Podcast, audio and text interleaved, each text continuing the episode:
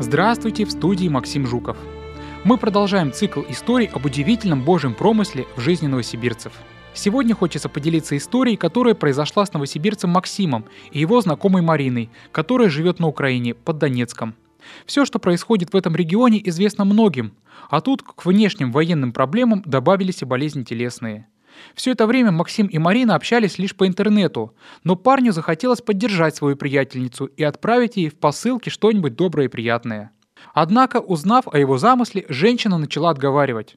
«У нас здесь таможни, проверки», — писала она, — «даже письма не проходят. Все будет напрасно. Даже не думай». Но что невозможно для человеков, возможно Богу. И Максим стал усердно молиться, чтобы Господь как-нибудь предоставил случай. Вдруг кто-нибудь поедет в тот регион и сможет взять с собой посылочку. Но пути Господни неисповедимы, и он предоставил свой способ, как осуществить задумку парня. В один из дней приходит сообщение от Марины. «Ты представляешь, у нас неожиданно в городе сняли военный режим, и заработала почта.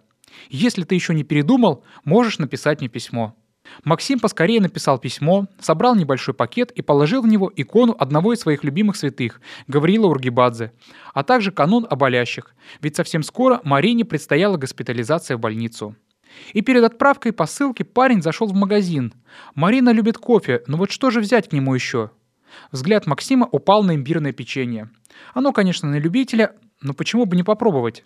И вот завершающий этап на почте – Женщина на приеме долго сомневается, можно ли присылать икону. Для Украины есть особые правила, и ее могут посчитать за культурную ценность и изъять на таможне. Но потом все-таки решила рискнуть. Максим помолился. «Батюшка Гавриил, помоги, чтобы все дошло». И посылка с иконой, печеньем и кофе отправилась в путь.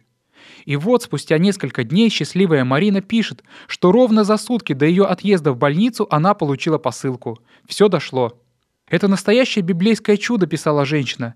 «Вера в то, что посылка дойдет, была с горчичное зерно, но она воплотилась в реальность». «И откуда ты узнал про имбирное печенье? Я с Нового года мечтаю его попробовать, но у нас его нигде не продают». Кто-то скажет совпадение, кто-то посчитает счастливым стечением обстоятельств, а кто-то в очередной раз убедится, как близко к нам Господь, и для Него нет ничего невозможного.